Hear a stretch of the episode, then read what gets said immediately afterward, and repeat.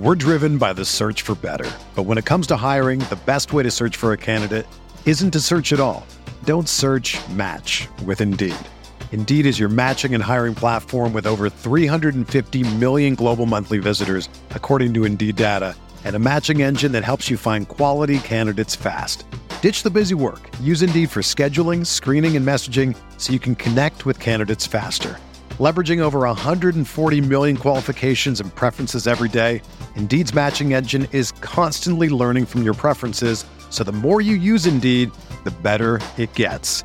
Join more than 3.5 million businesses worldwide that use Indeed to hire great talent fast. And listeners of this show will get a $75 sponsored job credit to get your jobs more visibility at Indeed.com/Blue Wire.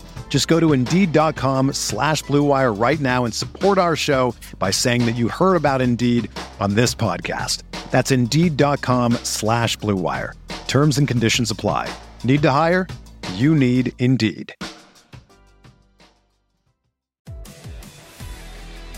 right, folks, what's good? We are back. Another episode, Ain't No Seats. And yesterday was one of the more wild days in college basketball history. It's pretty hilarious. We sit there all week, talking, hey, what needs to happen for us to get a one seed? If this team loses, where do we move if we lose? And turns out literally everything that happened yesterday probably didn't mean much at all. Seven of the top nine teams in college basketball, I think that's right, seven of the top nine, the top six, all of them lost games.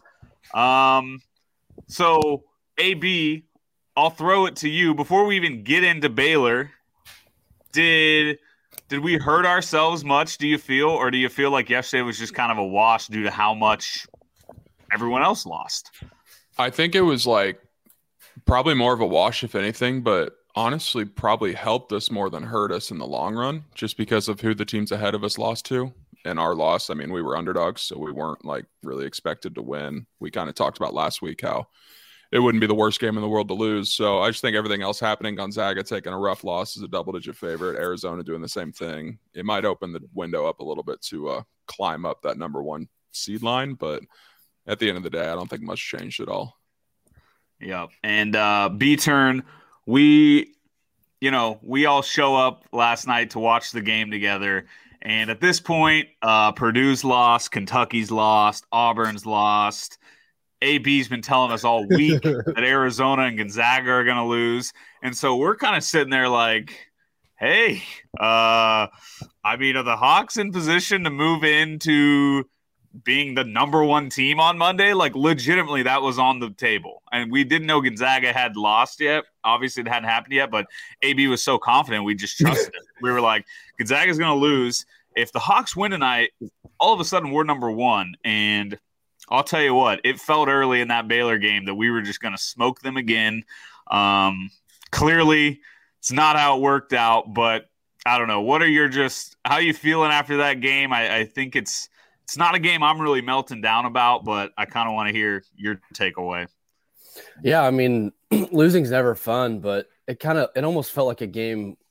I don't know. I feel like we watched with Chris and AB, and I feel like those two kind of thought a loss was coming. It was almost like we were due for a loss, and it was like Baylor.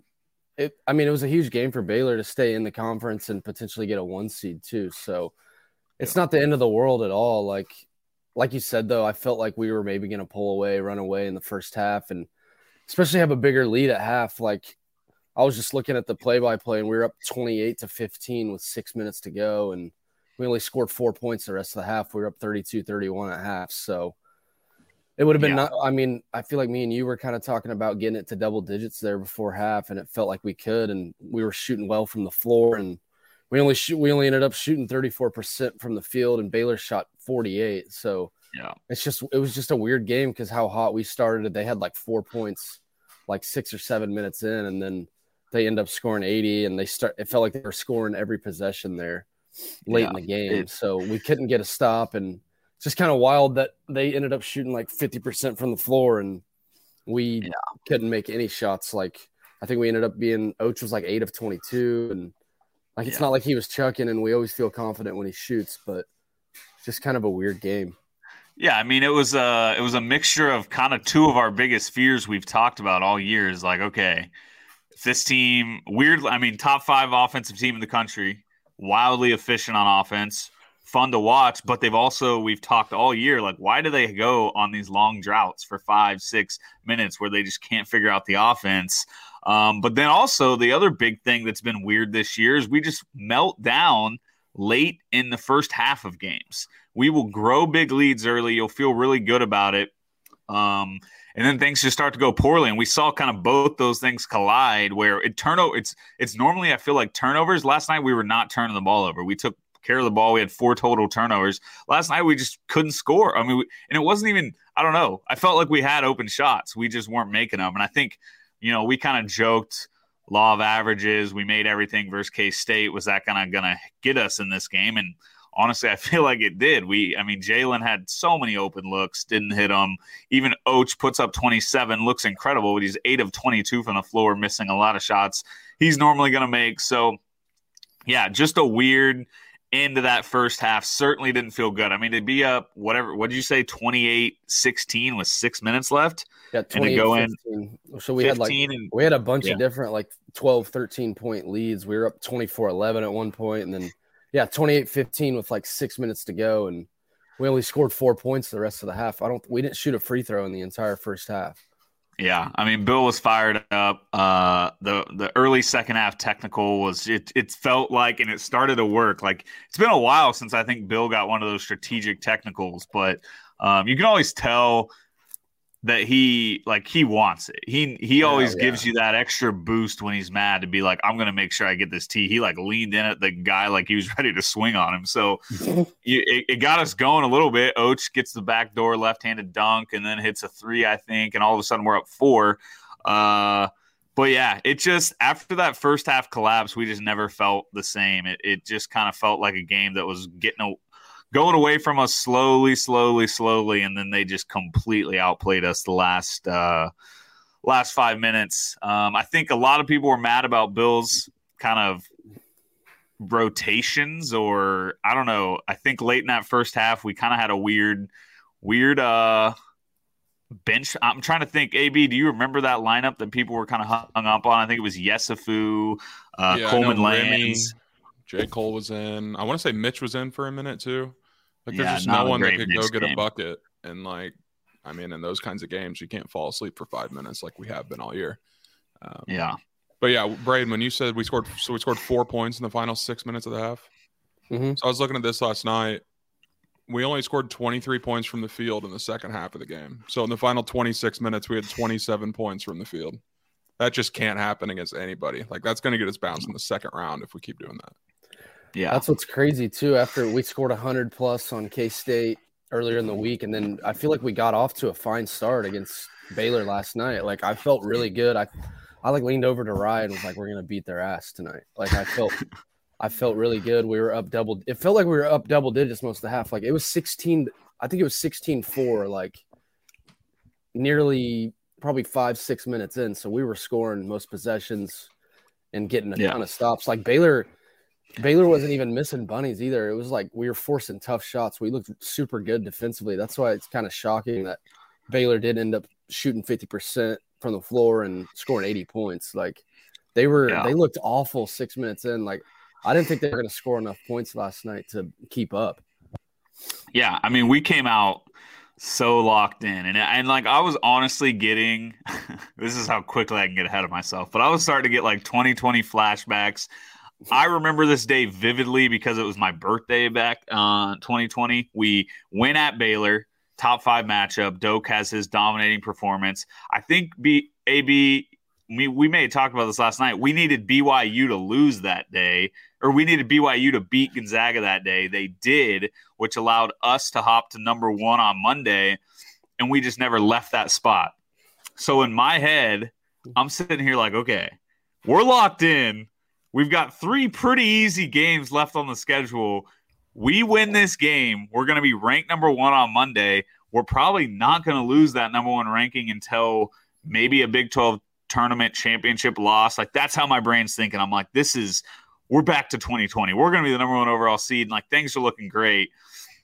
And then just so quick, we're up one at half, and you start to see all the things that we're concerned about with this team. And, I mean, B-turn, we were talking, CB was so locked in early, offensive boards. We just looked so good, and it just looked like that typical game. Bill Self wins late in the Big 12 to make that statement and just fell apart. And Baylor's good, and I think what is his name? Green hair, Cisco. Sohan. He's a tough matchup for Dave. And honestly, Dave put up big numbers. He was fine, but just that's hard for Dave to run around with a guy that's super athletic, super quick. And again, so really we saw our three biggest fears kind of come out in this game, I think. And so I don't know, do either of you have any major changes on how you feel about this team going into March? Or is this just, hey, we lost to a good team, didn't make shots, move on, let's go? Yeah, I mean, I'm pretty worried defensively. Like K-State on Monday or whatever day that we played them, I think it was Tuesday actually, but they scored 43 in the first half. They end up scoring 80 plus. I know we blew them out, but just feels like this is one of Bill's, maybe is it one of his worst teams defensively? But it's like I feel like they're exerting so much energy on offense too that it's like because they're kind of running and gunning, playing at a higher pace, and yeah, I feel like maybe the strategy is to outscore teams, but I don't know. I feel like they were pretty damn bad defensively this week. Like, not even trying to single out Remy, but like Remy, for example, last night, he kind of was moving gingerly. He gave up a ton of wide open layups, and like they gave up 80 plus to both teams this week. And I feel like that little stretch where we beat Baylor and we beat a couple other good teams, we were kind of talking about how it looked like they were finally buying in defensively, but I feel like it's almost back to, I mean, we're probably one of the worst defenses in the league, right? At least analytically. Yeah, bottom half, I think. AB, does it change your outlook? I feel like you've been kind of iffy on this team all year. Where'd this game kind of put you? Well, it depends on how you want to look at it, I guess. Like you tweeted something last night because someone was saying this team couldn't win 6 straight games in March. But, like, who does feel good about that right now? Like, there's no one in the country that's coming out of yesterday, especially, like, thinking that they're a shoo-in for the Final Four, even a national championship. So it's – I don't know. In that aspect, I wouldn't be as worried. But it's also, like, it's the same stuff that just keeps popping up. We fall asleep for 5 minutes plus per game. We just disappear. And if that just happens one time in March, it's over. It's all it takes for it to end the season. So, like – I haven't really been confident of us getting past the Final Four at all this year. But it's mostly just hold on tight and hope for the best that, in a Sweet 16 game or something that, the offense doesn't disappear for a 10-minute stretch and cost us the season. Yeah. I mean, go ahead, B-turn. And honestly, like what years can any team really feel confident about winning 6 in a row? Like it's obviously probably the hardest thing to do in sports. And so it's like, I don't know. I just feel like we talk about how good our trio is with Jalen, Oach, CB. Like if those dudes, I'm not asking 20 a night from each, but it's like if those dudes start clicking together and we just get decent to solid point guard play. I still feel like we can beat anyone in the country. Like team was a win away last night from being the number 1 overall seed. And like I'm saying, we're as good as anyone. So it's like if those three are on and hitting shots and Jalen's struggling from 3, but I still feel like he can turn that around. And I feel you just got to hope that they lock in March. Like AB said, they go on those lapses and they kind of fall asleep defensively too. It's like you just got to hope that they lock in March. Like a lot of these guys played on that 2020 team that was heartbroken. And I still feel like, they're all super motivated and stuff. So we got a lot of vets too that are pumped for March.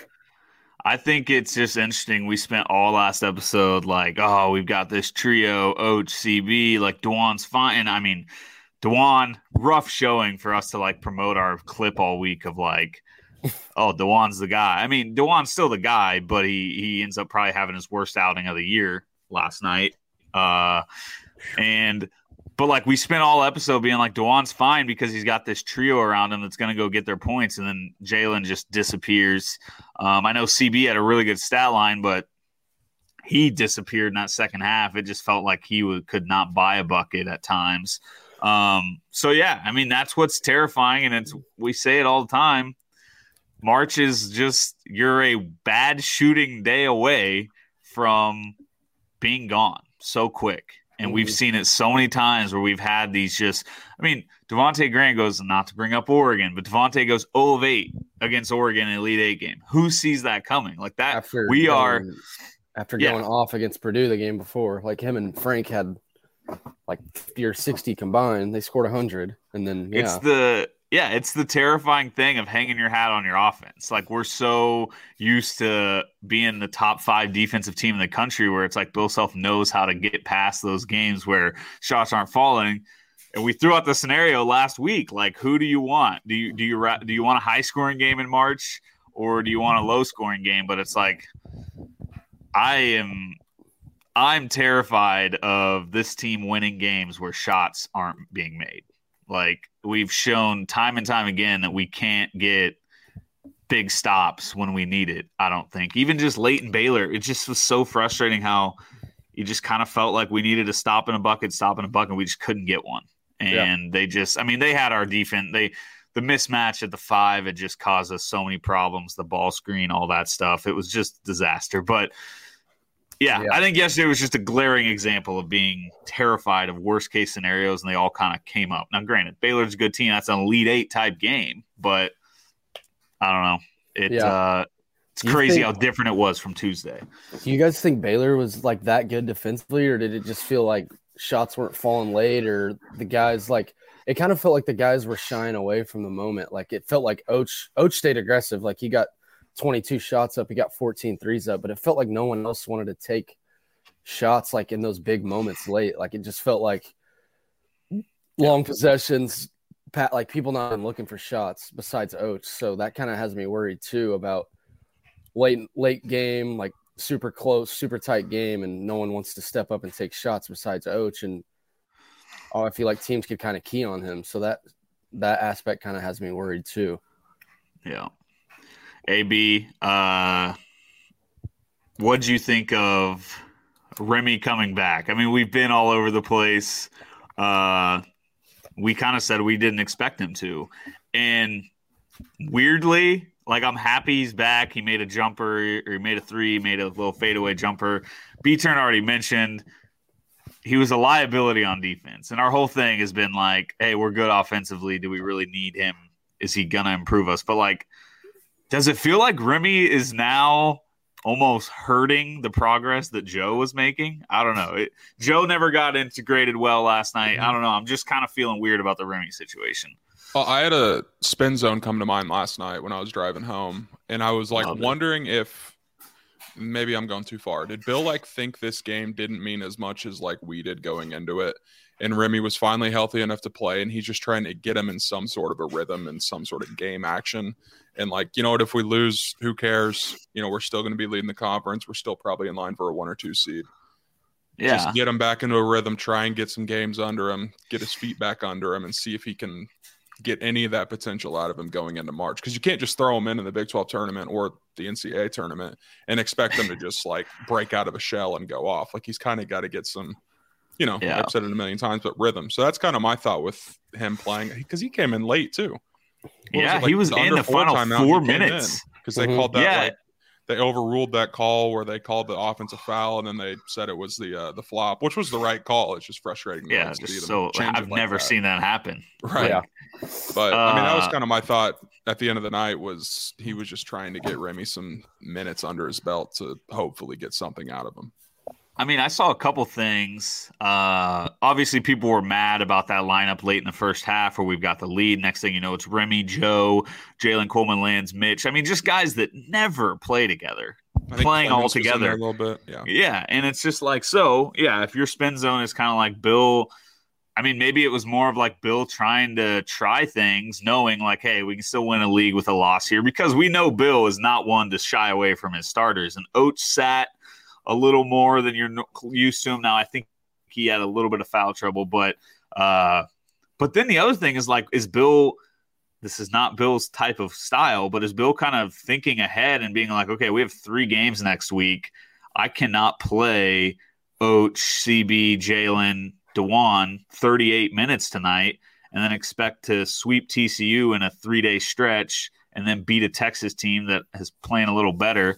So I don't know. Yeah, I mean, it could be a mixture of Bill thinking this isn't as important as we thought, or it could be just we got to rest these guys or we could end up losing two of our next four, three of our next four. And like to build on that even more, I know Bill said last week that Dave was probably going to sit for Big 12. So it's also just like, I mean, there might be times where we go five guards and Jalen's like running a five. So yeah, just get as many bodies back into the groove as possible and see what works. Because at this point of the year, it's kind of just, you know, throw some stuff out there and whatever works, works, and ride the hot hand. But yeah, it kind of sucks for Joe too. I feel like Joe truly has earned more minutes lately. And you kind of thought that he was kind of earning Bill's trust and stuff too. And he only plays 4 minutes last night. Like, I think we talked about the K-State game, just like the pace we were playing at when Joe was in, just his speed and energy. I think he's a great spark off the bench, so it kind of sucks only seeing him get 4 minutes. Like, I feel like he's got to be better defensively than Remy right now. I think I don't know if it's the knee bothering Remy on defense, but it felt like, I mean, I remember multiple times we all looked at each other about Remy giving up wide open layups last night. Like, I don't think you can blame the knee anymore. I think the guy just has so many bad habits he built. I saw a clip that Michael Swain from 24/7 Sports put out that it's just like Remy just – there was a back cut with Matthew Meyer, and Remy just falls asleep, like not even close to being there to be ready for that back cut. Just falls asleep watching the ball, and it's like that's just not how Bill Self player that's been with Bill Self for a while, because – I mean, those are things that you do with Bill Self when you're young. You're out for the next 2 weeks. Like, you may not get minutes again. And so Remy didn't go through that. He just always played through his mistakes with Hurley. And so, yeah, I don't know. If it's the knee, then why is he playing? Like, if his excuse for bad defense is going to be the knee, then just sit and we'll ride Joe the rest of the way. But, yeah, big concern. It was just shocking to see him in that late and that big of a game and that tight of a game. Like, it just seems odd for Bill Self, like a guy that isn't giving you anything defensively to be in late when it's not like Remy was going off and making a ton of shots and making a ton of things happen on offense either. But it was just, I don't know. I feel like that's out of the ordinary for Bill to keep someone in that's not playing well late. And a guy that hasn't been playing well. I just think DeJuan was pretty bad, and I think even Bill. I think it maybe in AB, did you think that was kind of like a test? Like, hey, we can afford to maybe lose this game. This will be big minutes for Remy. Let's see. Or was it just like DeJuan sucked? We got to try something else. Let's see if Remy can go get us some buckets. I don't know, but it was weird. I was shocked. It could have been a mix of both. I mean, we've already talked about it tonight, but the way the offense disappears sometimes, we might need Remy in a game in March to like come in and score 8 points or something like that. Like, I think we can give up the dream that he's going to have 20 points in a game and, like, full-on win us a game. But we might need him to come off a bench and hit a few buckets or get a few assists. Like, I kind of think that's involved. But like you guys said, DeJuan was not very good. And, I mean, at some point, you just got to try what works and see if you can eke out a win. But, only he knows exactly what he was thinking, I guess. Another thing I have written down here, just in all caps, bench play bad. We've spent all year. I think Bill's gotten a lot of criticism for how he's managed his bench. Why doesn't KJ play more? Why is Clements not playing more? Why is Joe? Why is Remy? Like, where's all these bench guys? Flat out, when our bench guys come in, we stink. Flat, like, we're just not good. Our bench. Be mad at Bill Self for playing him last night. Yeah, he made that decision, but like, it's still the guys on the floor that really blew that first half lead, and it's like. So you sit here all year, you say, God, I wish Bill would play these guys. And now he does, and now we're sitting here yelling at Bill to get him out of the game. It's just how Bill Self is. We're gonna play 7, 8 guys in March max, and they're not gonna play. Those bench guys are not gonna play much unless there's foul trouble. And so I'm just kind of disappointed because at the beginning of the year we were all excited about how deep we were, and now here we are. Last day of February almost, and we feel like our bench wasn't even good enough to be on the floor and possibly blew a big lead in a game that we felt like we could have ran away with. But how good was our bench on Tuesday against K-State? Like, Coleman Lance came in, hit a bunch of jumpers. Mitch was like 6 of 7 from the floor with 14 points. Joe was great off the bench. So it's like, that's just frustrating that the bench was that bad last night. Cause you got guys like Remy and Joe, like high level guards that have been great at their previous schools. And they come in and just, I mean, Remy wasn't terrible, but they just come in and really, they don't provide a whole ton, a whole lot. Like Mitch came in, Mitch fouled out in like 3 minutes of game time. I think, I don't even know how many minutes he played, but like he just came in and fouled. And he's like he's a 6-year senior, and I feel like he's been a lot better this year than most years, and especially on Tuesday against K-State. It's like, yeah, your bench comes in and just really provides nothing. Coleman Lance had a couple bad possessions on offense where he just chucked up shots, and then that's really like who on the bench really even played well. I'm trying to think. We're driven by the search for better, but when it comes to hiring, the best way to search for a candidate isn't to search at all. Don't search, match with Indeed. Indeed is your matching and hiring platform with over 350 million global monthly visitors, according to Indeed data, and a matching engine that helps you find quality candidates fast. Ditch the busy work. Use Indeed for scheduling, screening, and messaging so you can connect with candidates faster. Leveraging over 140 million qualifications and preferences every day, Indeed's matching engine is constantly learning from your preferences. So the more you use Indeed, the better it gets. Join more than 3.5 million businesses worldwide that use Indeed to hire great talent fast. And listeners of this show will get a $75 sponsored job credit to get your jobs more visibility at Indeed.com/Blue Wire. Just go to Indeed.com/Blue Wire right now and support our show by saying that you heard about Indeed on this podcast. That's Indeed.com/Blue Wire. Terms and conditions apply. Need to hire? You need Indeed. Nobody. I mean, literally, KJ had a couple good finishes, but it's like when you're being like, yes, he made a layup. It's like that's probably not – I'm not trying to celebrate our bench for making layups. But, it's weird, but weirdly we've watched Bill Self for going on 20 years almost. It's like it sucks, but it's also like this is just how he's – honestly, I think he's almost more comfortable just sticking with his main five, a couple, maybe one or two that he trusts. The problem is, who are the one or two that he trusts? You can't trust Mitch. Joe was getting there, but now that's kind of what I said. Like, is Remy now disrupting the Joe minutes? I don't know. It's just kind of a weird deal we've got going there. So it'll be interesting to see how it plays out. I want to see how electric our offense could be if Joe played like 30 minutes one game. Like, say DeJuan, like, got sick or something and couldn't play. I want to see like how good we would look with Joe playing 25, 30 minutes, starting point guard minutes, because just like the pace he plays at and how quick he is and how many shooters he has around him, like Joe, that's what kind of changed his season at Drake last year. He, their starting point guard tore his ACL or something, and Joe started and literally had 35 like first game right off the bat, and then was obviously amazing the rest of the year into the tournament too. So I think it'd be like, because Joe, like, you know how Bill is when guys make mistakes. Joe makes a mistake, he's pulled. So it's like, I feel like, so AB talked about getting in a rhythm with Remy. Like, I feel like it's so hard to get in a rhythm when you're playing a couple minutes at a time and you know you can't make a mistake and you're out of the game. Like, I just want to see how good we would look basically if Joe played 30 plus minutes. I feel like our offense would be insane. Yeah. The problem with that is like, if he does look awesome, then what's the next step from there? Like, do you think Bill's gonna like give up on DeJuan because Joe was awesome against like TCU for a game or something like that? Yeah, I mean, like I feel like when DeJuan got healthy, we would just throw him right back in, and then it'd be So I mean, if we're gonna let a guy, like, it'd be cool to see, but I just don't know how like long term that thought process could be. It's like it's also just like so late. But I do think.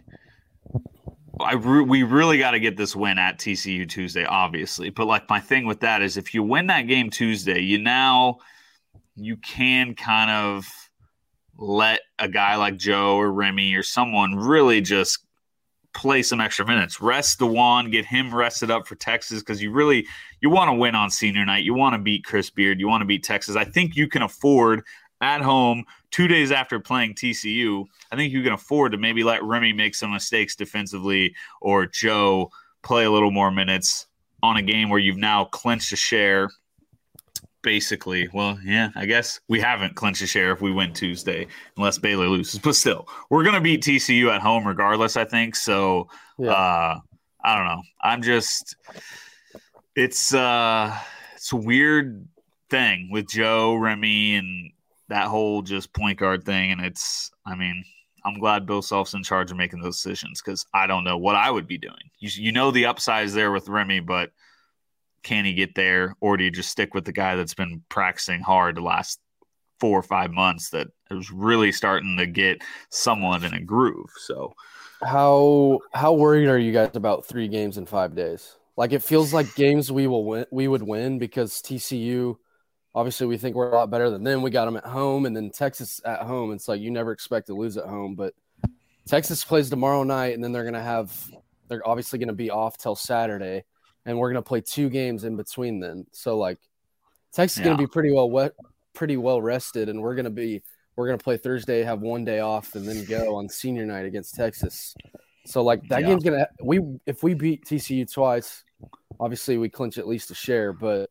I feel like that Texas game on senior night will be a super tough game because, like, you just play two games in 3 days, and Texas is on, like, 4 days of rest.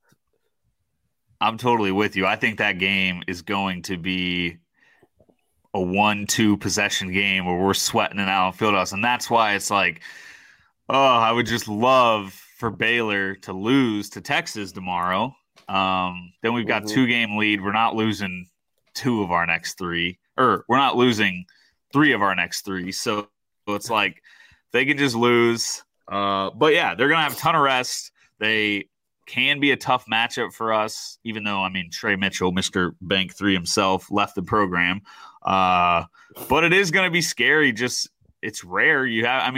These guys are in good shape. They're going to be fine, but you're going to spend all week preparing for TCU twice, and now you got to go in and play Chris Beard coach team. I don't care how bad Texas has been. Chris Beard terrifies me. He's just, they play good defense, and I can just already picture a game that's just gross, kind of ugly, and we're all of a sudden praying that we can win the Big 12 or at least get the outright win. I don't know. It all depends what happens to TCU, but I do think three games and 5 games will be a little dicey in that second half versus Texas. Those guys are going to be tired. Can we talk a little about what you brought up last night? Like, what's this team's best win? Do we have an awesome win this year? I did. We talked about concerns a couple episodes ago, and like, what's the way that our season's going to end? Is it Baylor? Probably like a banged up Baylor team at home. Like that's the thing, and I don't know if you were. Win.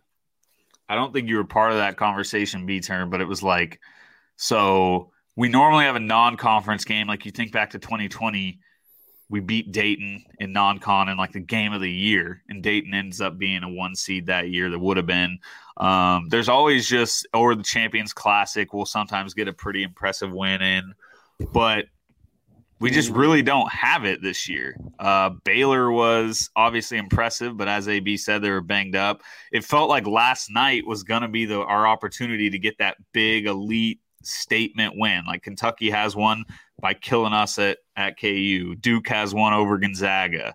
I don't know. Off the top of my head, I'm not Gonzaga thinking everyone else. UCLA.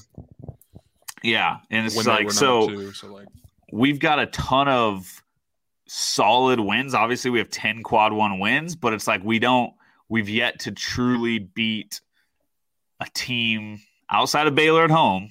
We've yet to truly beat a team that I think could win the national championship or, frankly, make a Final Four. Like, I don't think maybe Texas Tech, but we almost got swept by them. Yeah. So took an Oach 3 to win that game. That's kind of what I'm like. Last night after we lost, it was like, okay, well, when are we gonna have that statement win that gets you really confident this team can play with anybody? Or are we just kind of not ever going to beat one of those teams? Like, are we going to get to the Elite Eight and be like, yeah, this makes sense. We're getting smoked. We haven't beat these teams. I don't know. So, yeah. And especially like the Baylor game too is at Allen. Like, I feel like going into every game at Allen, I think we're going to win and expect to win. So like, I feel like there's no statement wins at Allen almost, if that makes sense. But, like, we haven't won away from home either. Like, we didn't end up playing in the championship in the in-season tournament we were in.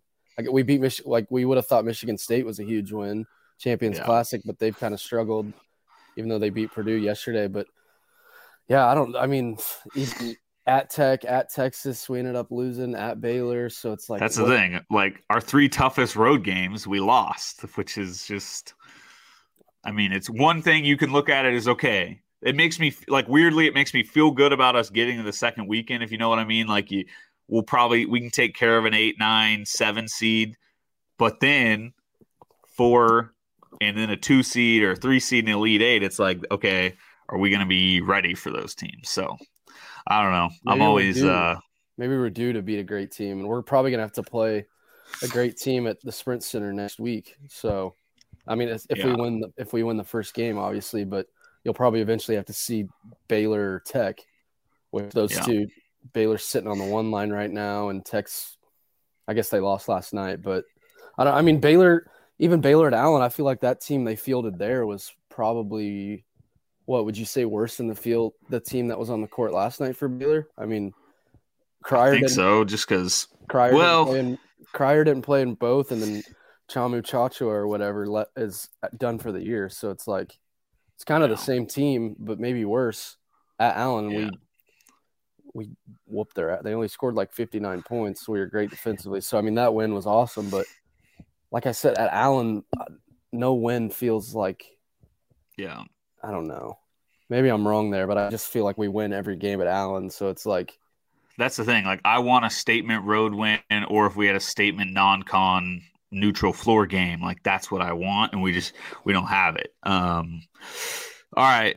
AB, let's do a little bracketology. Obviously, not a lot has changed, so I really kind of want to talk about what can happen this week that puts us in the best spot heading into championship week. I think obvious is we need Baylor to lose tomorrow. We need to win all three, but I don't know. Are you still – I think you said Palm has us as a 2. Lenardi still has us a 1. Where are we at?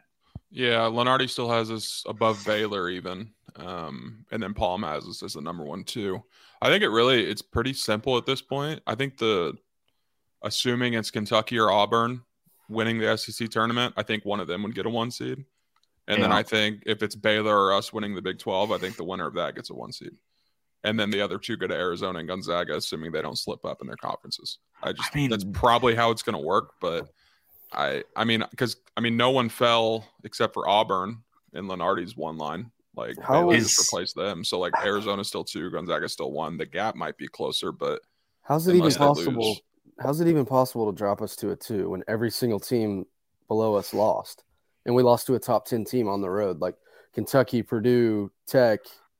I assume he just swapped us with Baylor, right? Well, no, well, kind of. So but he had Auburn ahead of us going into yesterday. Palm did. Oh. So, like, since both of us lost, he just kept Auburn up there, and But my hypothetical to you guys, and we kind of talked about it a little bit. You guys want to be say we're the last 1 seed, and they put us in Philly. Like, say Auburn, you know, the committee sides with Palm more, and they keep Auburn as a 1, and they run through the SEC. Would you guys rather be the 1 seed out east in Philly and maybe get like a Villanova or something, or be the number 1, 2 seed in the Midwest, play closer to home? And I'm not really that terrified of Auburn either. Like, I'd rather play them than have Kentucky as our 2 seed, to be honest. I mean, it's two weeks ago, I would have said, keep me the hell away from Auburn. But their guard play is not great. I'm just terrified of Kentucky. Like, I don't see a way we beat Kentucky. So anything to keep us out of their region, I think the only way that happens is if they're our 2 seed. Yeah. Like, if we're a 2 in the Midwest, like, that's fine with me to play Auburn, I guess, is the way I'm seeing it. I think so. And the more I watch Auburn, I'm not going to be jaw-dropped stunned if Auburn loses in the Sweet 16 or loses in the second round. Like, they kind of peaked early, and I've gotten less scared of Auburn. So it's, it would be, I think if I see Auburn as my 1 versus Kentucky as my 2, I'm probably going to feel better about Auburn as my 1. If that, I mean, I think that makes sense. But what are the odds that those teams actually meet up, though? It's true, but that's true too. But I think it's more likely Kentucky gets to an Elite Eight. All right, I guess I'll put it this way: I think it's more likely Auburn trips up or gets tripped up early than Kentucky does. I agree. They're a weird team. I mean, obviously they may have the number one pick and they have the best defensive big in the country. So I think Kessler would be a nightmare for Dave, but we'll see. I've seen a million Elite Eight games. None of them are going to be easy, but yeah, exactly. I mean, we got Bagley and Wendell Carter, and we found a way. Like it, you can't be terrified of every elite team. It's just I feel like there's teams we match up better with. So, are you guys saying you'd rather be a 2 in the Midwest then? If Kentucky's your 2 in the East, I think is what he's saying. Right. Yeah. Now, if Kentucky is the 2 in the, or if Kentucky's the 1 in the Midwest, you don't want to be the 2 in the Midwest. No. There's still a pretty good. I know it's like a hypothetical you're asking, but there's still a pretty good chance we could get a 1 in the Midwest, right? Yeah, for sure. I mean, okay. Win 6 straight, and we're getting a 1. Right.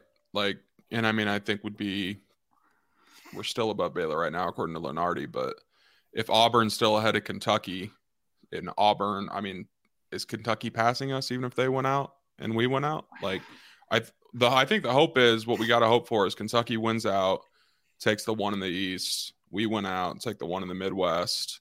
Avoid them until a national championship at the absolute furthest. And yeah, and that's extremely possible because we've talked about them so much this year. Yeah. That's the one team that's just a nightmare to me to play. Yep. I thought of another one. I mean, we can talk about it a little bit. Illinois, playing Illinois in Chicago, I think would be a loss. I texted you guys today. I think Illinois is going to the Final Four. Sick. So if they're in our bracket, I'm terrified. Imagine what Kofi would do to Dave. Yeah, so I don't want to imagine that. I don't want to get too deep in the bracketology stuff because obviously, I mean, not much has changed. We got a lot to play out. It's fun to track. But one thing I did do, you really got me thinking, you know, KenPom efficiency, top 20 teams, 17 of the last 19, something like that, have been top 20. So I kind of did some digging, some stat digging, and I found some examples of teams that are very comparable to this year's KU team. And the 2 best options actually came from the same year. The first one was a team that made the Final Four in 2019 and were a bad call away from making the national title game and probably would have won the national title. AB, do you know who I'm talking about? They're very close. I had my final. Oh, it's Auburn. Is it Auburn? It is Auburn. They were 6th offensive efficiency, 36th defensive efficiency, which probably right. I think we're 33, 34 right now. So that team makes Final Four and pretty. I mean, they beat some good teams in or out to that Final Four. The other team also us, Kentucky. I mean, what a run they had. Us, UNC, Kentucky. That's pretty absurd. It is wild to think that this offense is compared to that Auburn offense because the games we watched of that team, they were just electric. But I also almost lost to New Mexico State in the first round. So yeah, I was going to say that. But the other thing is absolutely wild that Virginia ended up winning that game. Like, yeah, that's what it took for them to win the Natty. They had so many of those games too. That buzzer beater. The other team, Oregon. The other team that we are even more closely tied to, the same year, Virginia also beat them en route to the Final Four, and Virginia also should have lost to them. Purdue, with Carson Edwards. They were 4th offensive efficiency, 34th defensive efficiency, which I think is exactly what we are. So what my brain told me is that's 2 teams. Purdue should have made the Final Four. It took an absolutely outrageous shot by West Virginia or Virginia to make that Final Four. And then Auburn did make the Final Four and took an outrageous call to get them out of the national title game. So does that make you guys feel any better? It makes me feel a little better. I could only find 2 real quick, but thoughts? I still just love Oach, Jalen, and CB. Like those 3 together after watching them on Tuesday against K-State, it's like this team could be – my initial thought was like this team could beat anyone. Like if those 3 are on, I know it's not those three aren't going to be on every single game in March, but it's like think about 2018 with CB, Malik, and Devontae. Like I know these guys probably aren't on that level, but it's like when those three were clicking and Malik finally started going, like it was dangerous. And Malik was nasty in that Duke game, obviously. So it's like if those three get going and well, I don't even think we need amazing point guard play. It's like, what do you guys think about like people that say we can't win a natty with DeJuan, like things like that? I don't know. Sometimes I think they're right. I think when you start saying the word natty, it is hard for me to picture us winning a natty at times, but I don't think that falls on DeJuan though. Yeah. Yeah. I think it's, we've just got too many issues that I think can lead us to not winning at all. But AB, do those two teams I just pulled out of the hat, does that what are your thoughts on that? Maybe. I mean, when we start talking Final Four, there's outliers like almost every year. Like we've seen 8 seeds go to the Final Four, 11 seeds go to the Final Four. Like that just kind of just happens randomly. So obviously if those teams can do it, we're far more talented than, you know, that VCU team in 11 or any number of or UCLA last year even. Like it can certainly happen, but I don't think it helps like confidence for a natty like you just said, because so many things have to go right and stay consistent. And but again, like who knows how a bracket's gonna break. Like if Auburn's are 1 or Illinois are 3 or something like that, like we see upsets every single year. What if like Illinois loses to a 14 seed or something and it opens everything up? That happens in one region every single year. Yeah. And I mean, who knows? So it's impossible to tell now, but yeah, I just, it made me feel a little better because I don't think anyone would have been shocked if Purdue or Auburn won the natty that year. I mean, maybe Purdue and even Auburn was 4 seed, but like that, once that team got going in March, you were kind of like, okay, this team could easily win it all. So just goes to say, and it's pretty obvious. It's like B-Turn just said, if Oach, CB and Jalen are on, a Final Four should probably happen. Like I legitimately think it will happen if they're on. But if they're not, we could lose New Mexico State in the first round. So yeah, it's like if you get a performance like that from Jalen last night, like you could. I mean, I know he's not our best player. Like CB and Oach have probably obviously been better the whole year, but it's like performance because we need boards from him too. Like he only had 7 points, 3 boards, 2 of 10 from the floor, 0 of 5 from 3. So it's like he missed a ton of like He's getting open looks. It almost feels like teams are daring him to shoot still. And I still feel confident when he shoots, but yeah, he's really struggled from outside and he's kind of been weird around the rim lately too. Yeah. Yeah. He's, I mean, one of his points last night was all off CB getting him third offensive rebound, just giving him a wide open layup on the, he saved it on the baseline and gave it to him and Jalen just laid it in. So it's like, he really didn't, I guess it was a good cut, but that's why like I'm kind of getting over the loss last. I mean, it's obviously not a big deal, but just like looking at our percentages, it's like if you go 34% from the field and 25 from 3 in a tournament game, like you're past the first round, you're probably going to lose to anyone. Especially with we aren't elite defensively. So it's like 34% from the field, 25 from 3. You're probably going to get bounced in March. So it's like just bad. I guess fluky shooting night for how good of a shooting team this is. Dudes are getting wide open looks and just not hitting anything. Yep. Real quick before we wrap up, do we have a line on the TCU game at all? I mean, are we thinking on the road will we be 8-9 right now, if you guys can 10 points? I don't know. Tech was a 5-point favorite last night at TCU, so it's probably going to be right around there. I mean, I feel like we're probably the same as Tech analytically. Like KenPom has them right on our ass on his site, so probably be like 4 or 5. Maybe. Yeah, I'm kind of. Torberg's got it at 4. I mean, that is terrifying. I mean, are you guys really scared of TCU? It's Vegas. Dude. It's Torvik. It's KenPom. 4-point game. Anything can happen in a 4-point game. So yeah, I'm a little scared, and I don't know. A lot of pressure now. All of a sudden, you feel Baylor running up on you. What about that law of averages stuff you were spewing last week? Aren't we due for? I agree. I mean, if I if you want me to truly predict the game, I think our offense cooks and we win pretty easily. But, like, I'm just a little worried about that's a lower. I expected 7, 8, 9. I don't know. And I guess TCU was obviously good Saturday, but I mean, yeah, at the end of the day, they're an 8 or a 9 seed. We're going to their place. Yeah. I don't know. Does anyone have any major thoughts on TCU? I think we joked before the pod, like, let's not dig into. Nobody cares about a full analysis of the Horned Frogs.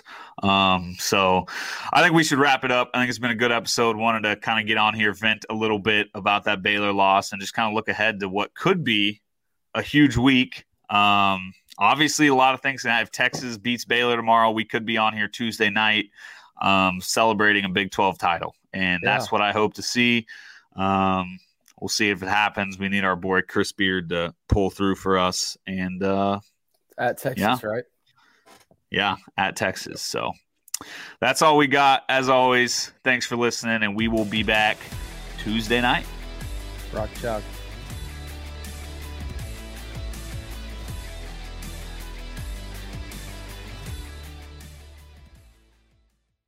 Everyone is talking about magnesium. It's all you hear about. But why? What do we know about magnesium? Well, magnesium is the #1 mineral that 75% of Americans are deficient in. If you are a woman over 35, magnesium will help you rediscover balance, energy, and vitality. Magnesium supports more than 300 enzymatic reactions in your body, including those involved in hormonal balance. From functional medicine doctors to mental well-being and female hormone experts, we all know that magnesium is the one mineral to improve all aspects of well-being and health. But which one? Magnesium Breakthrough from Bioptimizers, the trusted choice recommended by leading experts, with 7 best-absorbed forms of magnesium to ensure your body receives the support it needs for overall well-being. Go to bioptimizers.com/balance today and use code BALANCE10 for 10% off. Support your journey to wellness at bioptimizers.com/balance. Magnesium Breakthrough from Bioptimizers, your foundation to optimal health and vitality.